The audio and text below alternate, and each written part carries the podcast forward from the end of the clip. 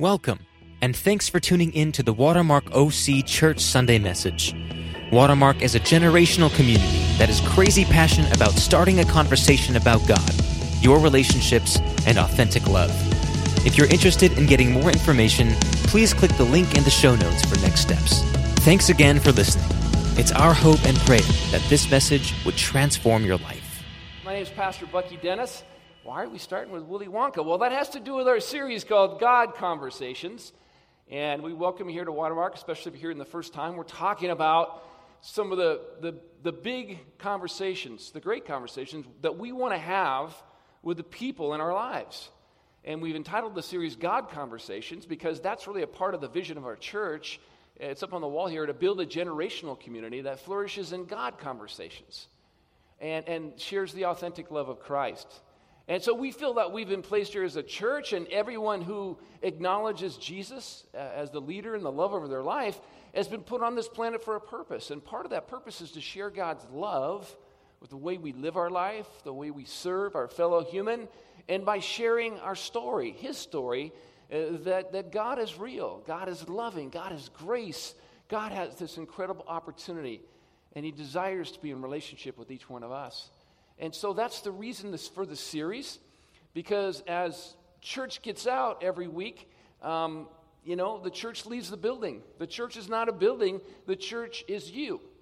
And you are the temple of God's Holy Spirit. And every week, uh, church begins when this service ends, actually. When you guys go out into your workplace, into your neighborhoods, with your friendships and your family, God sends you out to share His grace and His love. And so we want to prepare ourselves and equip ourselves to have great God conversations. And one of the, the great God conversations that's been talked a lot about, it's kind of in our world every day, is the issue of morality. That is, that is a great God conversation and a great question is morality. Is there such a thing as good and evil? Where does good and bad come from? Can you buy a scale like like Willy Wonka has that says good eggs and bad eggs. Wouldn't you love to have that in your workplace? All the money we spend on hiring people, if you just put them on the good egg, bad egg, you could take care of all those interviews, right? What about when the guy comes to date your daughter, your teenage daughter, and he shows up at the door and he's got an earring? Do you want a, you want a good bad scale right there, huh? Would it be nice to have that? Is, is he down the chute or is he in the game, you know? Uh, what about when you go to a car mechanic and he tells you it's going to be $2,000 to fix your engine. Can you trust him or not? Wouldn't you love a scale that said good and bad so you could figure that out? Well, that's the question of morality, right? How do we know right from wrong? Parents, how did you raise your kids with a standard of right and wrong? Where did that come from? Where did you get it from? How did you know? I was reading recently about a teacher in, in our educational system and she was in a character training program in junior high school and she was trying to teach the kids you know why it was good to be a good citizen why it was good to take care of people and one of the, the, the students who was bright and brilliant said why and this teacher was a woman of faith, but the system said you can't mention God. And she said, I have no why for you. I have no answer. I have no reason why you should be good or bad. And that's really the, the, the crux of the conversation when we talk about the issue of morality, um, where does it come from? What is it about? And how do we get it? How do we arrive at good and evil? Is there a standard? And where does it come from? Where do we get it from? And how do we know the difference between right and wrong? Uh, we want to have great conversations. This is our, our series uh, verse, our anchor verse. It's from 1 Peter 3 15 and 16. But in your hearts, Revere Christ as Lord. Always be prepared to give an answer to everyone who asks you, to give a reason for the hope that you have. But do this with gentleness and respect. And that's kind of what we want to posture ourselves as God's family in the issue of God conversations.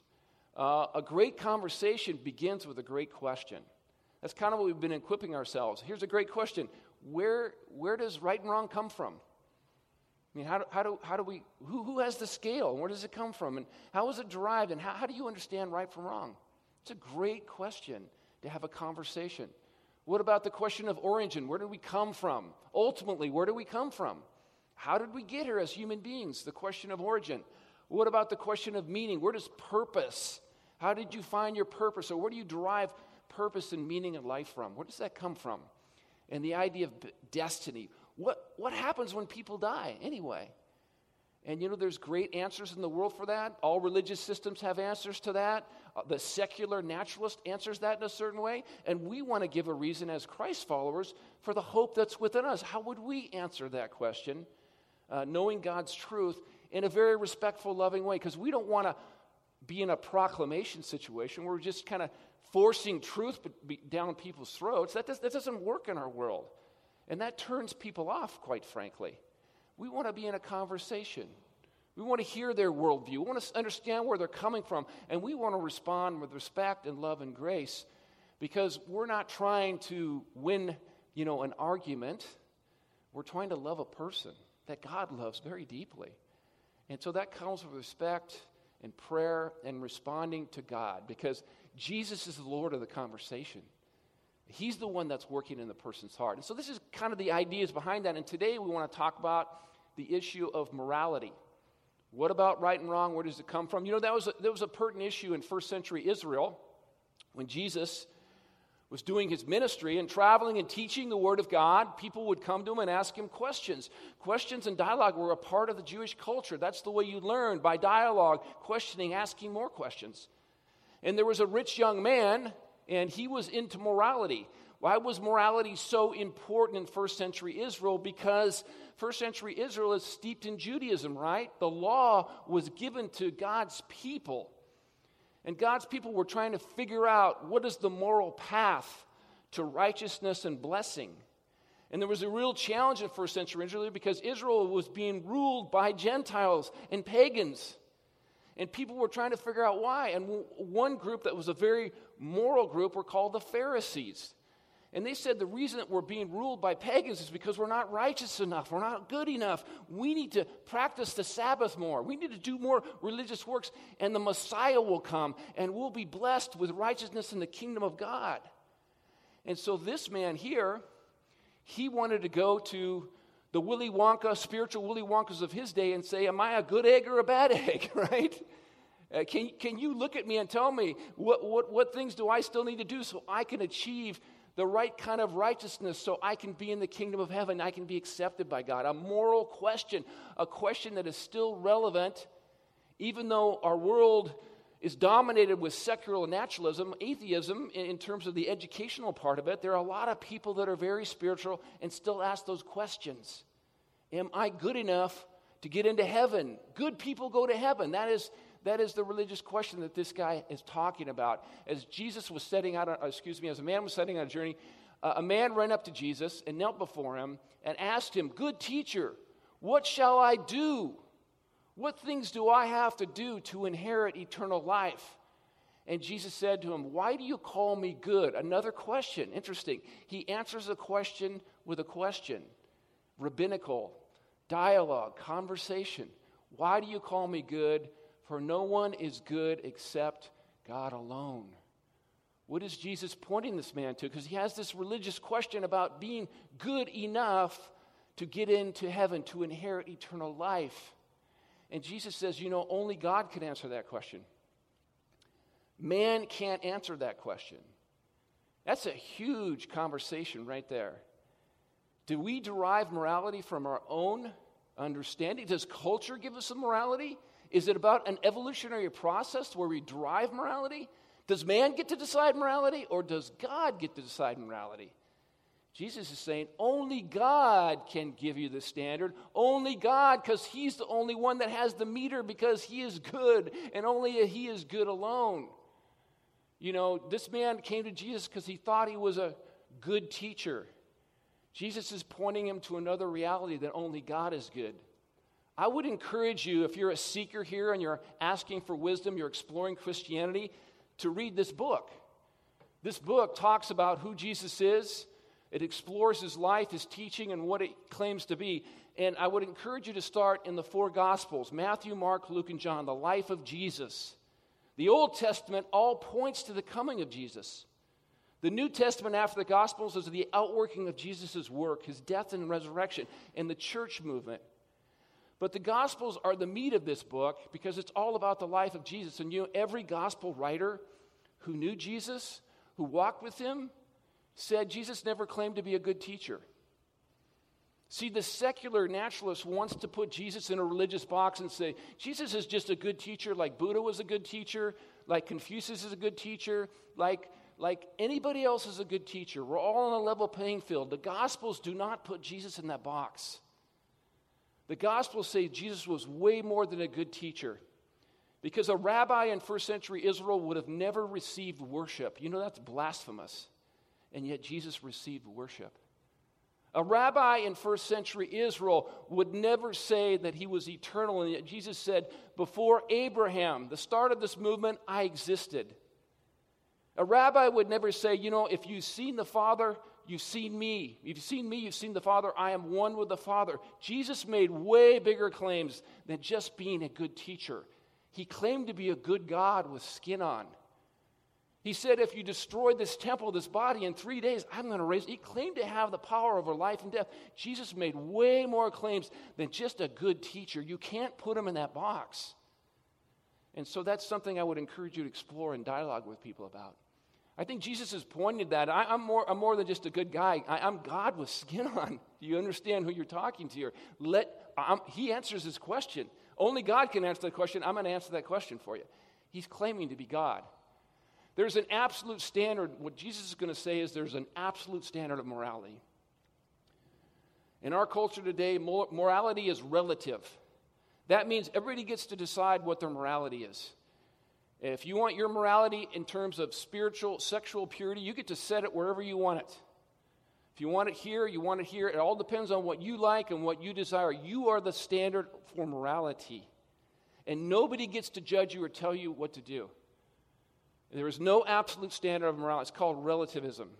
And that tends to be the philosophical milieu of our day.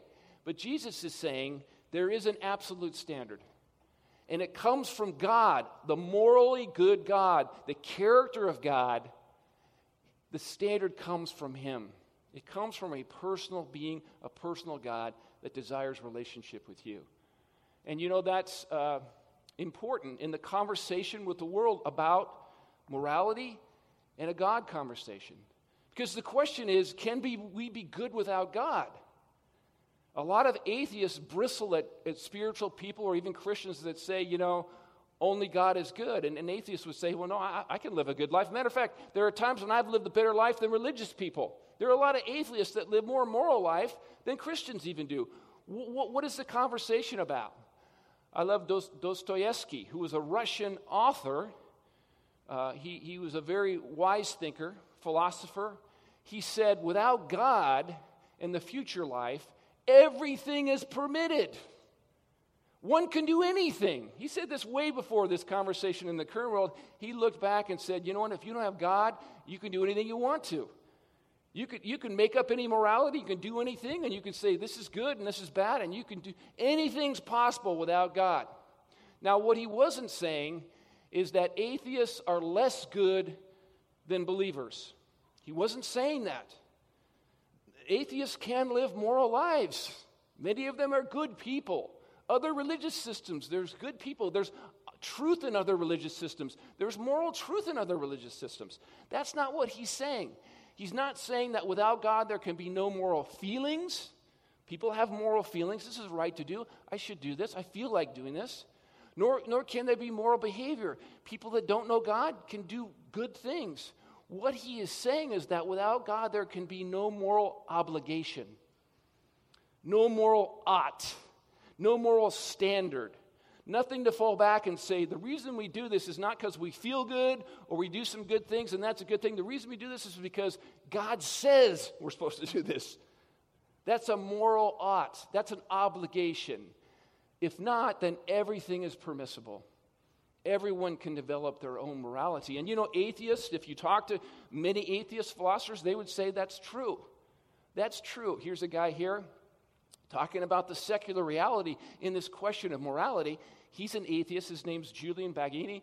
He says, for the religious, spiritual people, Christians, at least there is some bedrock standard of belief that gives a reason to believe that morality is real and will prevail, right? There's something that we fall back on, right?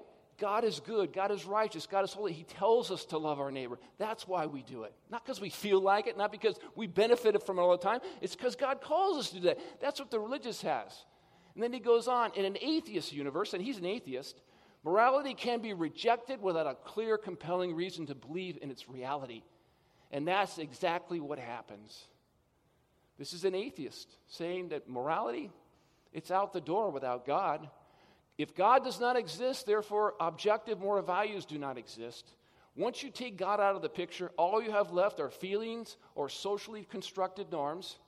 Uh, but who is ultimately to say what is right and wrong? Why did we send our boys in World War II to the Normandy beach to die? Because it felt good or because, you know, it was just the right thing to do? Why did we believe the Holocaust was wrong and eliminating a whole class of Jewish people, six million Jews? Why do we believe that was wrong? Because we fell back on an absolute standard that human value has, human life has value. We came out of a Judeo Christian ethic that said this is morally wrong and we've got to stand up and do something about it.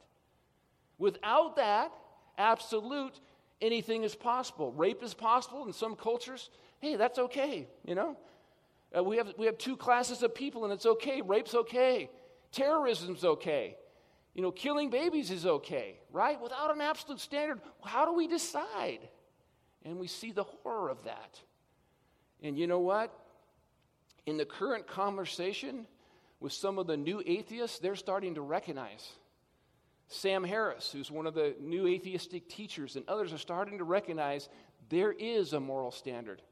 There is something baked in to every human being. There is something. And what we would say as Christ followers, yes, there is. Whether they acknowledge God or not, they have a conscience. God has put a moral reality in their life because we are made in the image of God. As image bearers, whether we acknowledge God by faith or not, we have a moral compass and it's evident to all. It's self evident. Why do a va- here's a great question to ask somebody, whether they're an atheist or you know pushing back on faith. A lot of people think it's cool just to throw away faith and just out there floating in the world today. And, and here's the question why do a vast majority of human beings believe that torturing babies is wrong? In any culture, in any setting. When you ask something, the vast majority of people, yeah, wouldn't you guys raise, if, is, is, is torturing babies wrong? Raise your hand if you think it's wrong. I, I think probably 90, 90 99%, 100% would say it's wrong in this room, right? Well, if you go in other places, uh, maybe this is not the right sample set, but everybody pretty much says that. Why? We would say because we're image bearers. God has put his conscience, a moral conscience in our hearts. Romans, when Paul wrote this, he talked about this. He said, indeed, because he was talking about the Gentiles, the Gentiles who don't have the law, they don't have this holy book, yet they do good things and righteous things. Why, why is that so? Indeed, when the Gentiles who do not have the law do by nature the things required by the law, they are a law for themselves. Even though they do not have the law, they show that the requirements of law are written on their hearts. Their consciences also are bearing witness, and their thoughts sometimes accuse them. Why do we have guilt? Everybody says guilt is bad. Well, no, actually, guilt is good. Some guilt is good because it's a part of our moral compass, right? To redirect us back to right behavior. Why do we have guilt? Sometimes our consciences accuse us, sometimes it defends us. We want justice. Why do we cry out so much for justice? Because we have a moral conscience inside of us that God baked into us because we were made in the image of God. That's what a God conversation, if you want to come from a philosophical understanding is yes. Why do people acknowledge that? Because God put it in us. And you know what? This leads us to what's called the moral argument for God. This is a philosophical moral argument for God. This shows an atheist many times that his worldview is inconsistent. If you're claiming, like some of the new atheists, that there are absolute standards and good standards, doesn't that fit more with a good God versus a, a, a, a big bang and a, a whole evolutionary process is about survival of the fittest? I mean, how did love thy neighbors spew out of the Big Bang and we get that all of a sudden? Uh, If we came from monkeys and other things, how of a sudden are we singing kumbaya and love your neighbor? Where did that come from? It doesn't fit with the evolutionary story. Your worldview's not meshing. This is a great conversation, not to judge, to ask them to think about their worldview. If God does not exist, then objective moral values don't exist. We'll hand you that. But if you're willing to acknowledge, like some of the atheists are today, that objective moral values do exist, doesn't it logical then, therefore, a good God exists? This is called the moral argument for God. And you know, only Christianity, if you want to talk about uniqueness and distinctive, only Christianity claims that that good God took on skin and became a person and walked among us. No other religious system has that. God actually comes to be with us in this situation that we're struggling with. And that's Jesus in front of this rich young ruler. The question is why, why the law? Why the moral standard? Ultimately, what's it all about? Is that law there so we could achieve somehow? That's the religious answer. We have the law so we can become righteous and achieve God's acceptance, right? Here's the laws. If you fulfill these seven things, you have a chance at heaven, right? If you do these steps and come to this form of enlightenment, then you'll come into this bliss and this incredible thing. That's, that's a moral thing that's based on your actions and your efforts to earn an eternal blessing. Jesus, this moral teacher who says only God is good, is going to give this man an answer. Is he going to give him the moral answer? I think this is a powerful thing. What is Christianity? Is it a religion? Here's what Jesus says. You know the commandments. Here's the law. It comes from a moral God. Do not murder. Do not commit adultery. Do not steal. Do not bear false witness. Do not defraud. Honor your father and mother. And he said to him, Teacher, I've kept all these things. I'm in, man. I'm the good egg. I'm going to make it. And Jesus says, Well, let's go a little bit deeper. One thing you lack. Jesus has the ability to look in somebody's heart and see what's truly in the heart of man. And he says, uh, and he loved him. This is an answer of love. He's speaking the truth in love. One thing you lack go and sell all your possessions and give the poor, and you will have treasures in heaven, and come follow me. But at these words, he was very saddened. He was grieved, right? Because he was really rich. He had a lot of property. And so here's this conversation. Jesus gives him a moral answer, but the moral answer says, hey, you need to understand a little bit more. You don't measure up to the standard, which is perfection, right? There are moral absolutes, but why did God give us to them? You know, there's 613. There's, we think about the Ten Commandments. You know, there's 613 laws in the Old Testament. You got, how are you guys doing? Keep, keep, I mean, that's a lot to keep track of. 613 moral obligations? That's crazy. And yet, a righteous Jew felt like he could live up to them, right? A Pharisee felt like he was, this man probably was a Pharisaical Jew, and he thought he was righteous. He thought he'd achieve the standard. He wouldn't ask the question. He was looking for an attaboy affirmation, right? And he didn't get it. Um, did, did God give us the moral law so we could become good on our own? You come to church and read the Bible so you can become good on your own. Do you check off boxes and say, if I do enough, if I give enough to the church and I do enough works, God's going to accept me? That's called religion, right? Is that what Jesus came to proclaim to us? Did the, was the law given to us so that we could become good or so that we would trust God? So that we would trust God. The moral, the moral law reveals the true state of our heart.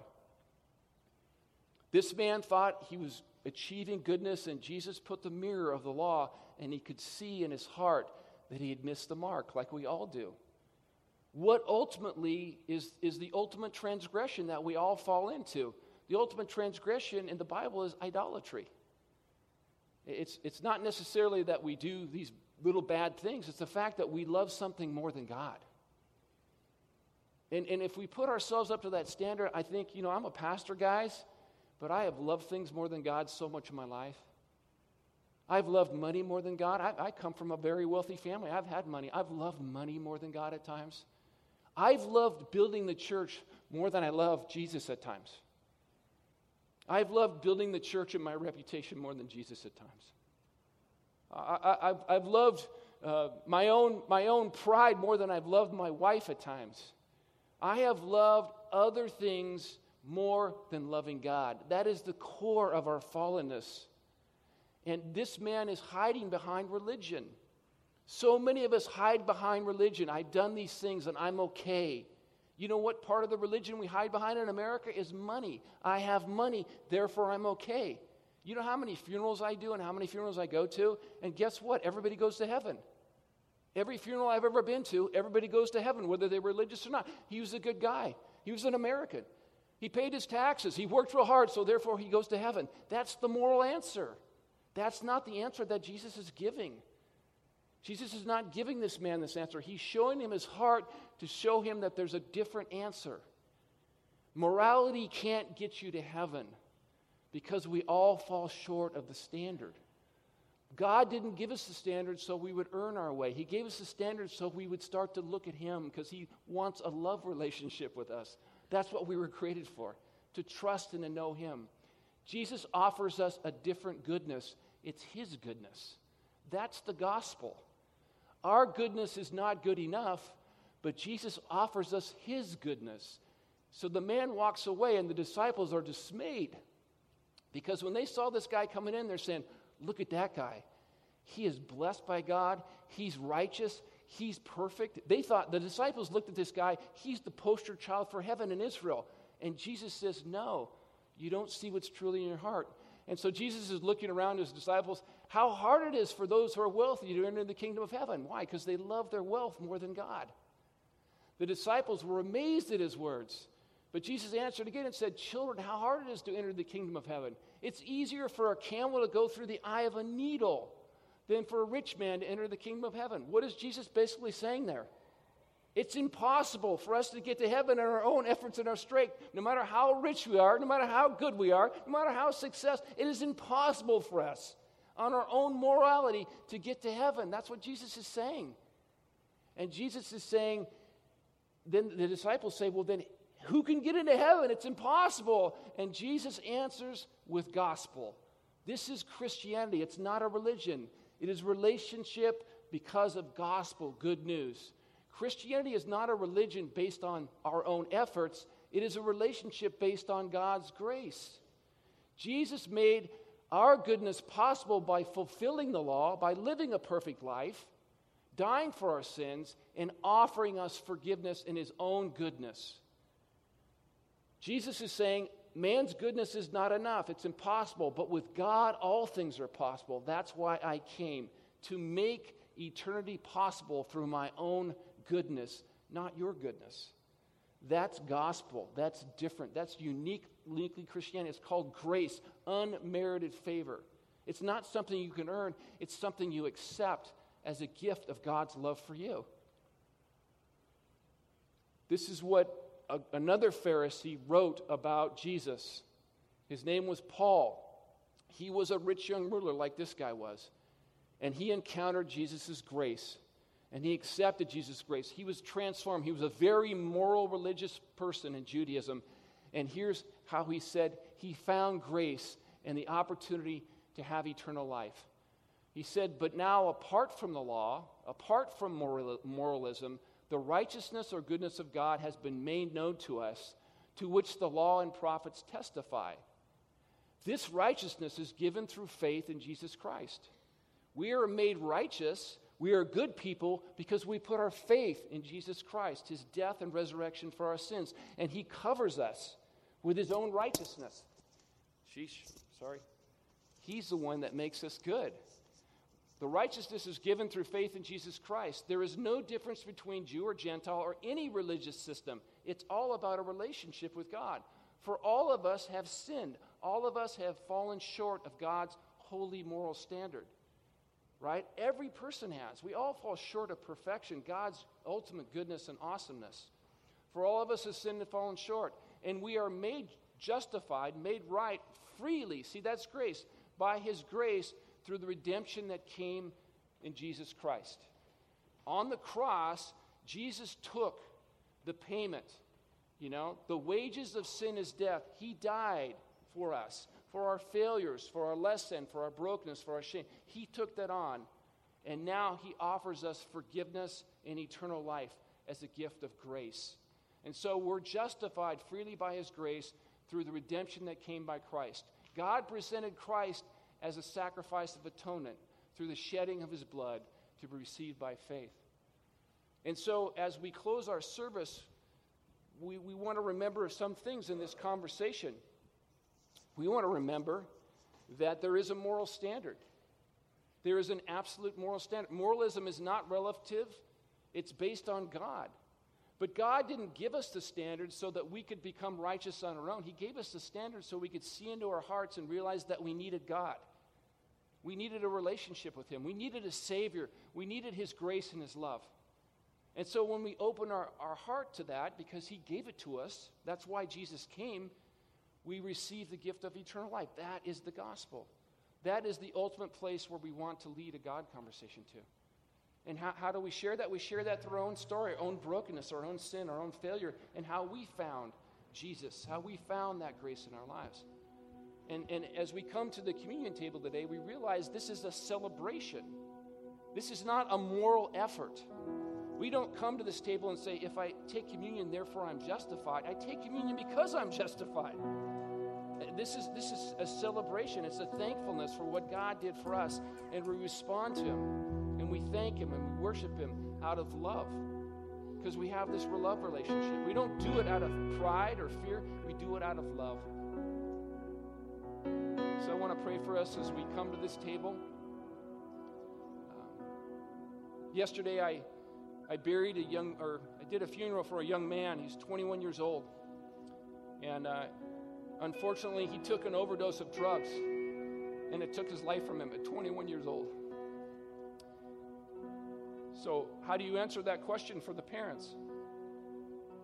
Did my, drug, my son's drug overdose, did that disqualify him from heaven? Did, did, that take him out because he wasn't good enough? That's the moral question, right? Was my son good enough or not good enough? Unfortunately, the answer was it, doesn't have, it didn't have to do anything with your son's goodness. It was about the grace of Jesus Christ. This young man had accepted Christ as a a young boy in a youth group, and his friends came and talked about him. And one of the girls quoted Francis Chan and said, He was my friend. And you know, Francis Chan said that because of Jesus Christ, the day of death is better than the day of birth. The day of death is better than the day of birth because Jesus Christ has forgiven us and we are morally pure and we're going to go into heaven and be with God not because of our works, because of His grace. That's what we celebrate here. Even in death, even in failure, even in struggle, God's grace is way bigger than all of our sins. And so we respond and say, Jesus, we love you. Thank you. Thank you for giving your body and blood that we might be free and justified and forgiven. Let's bow our heads. Father, thank you so much for sending your Son that we might be made whole and pure, that the moral question for us has been answered. We are free and we're forgiven. Even though we sinned, even though we fall short, we thank you for the standard because that standard has led us to you. It's been a tutor to lead us to a Savior. Thank you so much. Lord, those who are carrying condemnation and failure and guilt, may they leave that at this table here. There is no condemnation in Christ Jesus. Those of us that, Lord God, you're calling to follow you and trust you, may we, may we partake of this table and say yes to you, Jesus. And thank you for your body and blood. Heal us, make us free, and help us to walk out the law in a loving way, not in a self righteous way. We thank you so much for the healing and grace that comes through your name, Jesus. We celebrate you. We love you. In Christ's name. Amen. We have four tables. Just come as God calls you as we worship. Grab a piece of bread, dip it, and celebrate the goodness of God through Jesus Christ. We hope that this message has challenged and encouraged you. If you need prayer, would like to join a small group community, or are interested in partnering with our work throughout Costa Mesa and Orange County, please go to watermarkoc.com. We would love to start a conversation.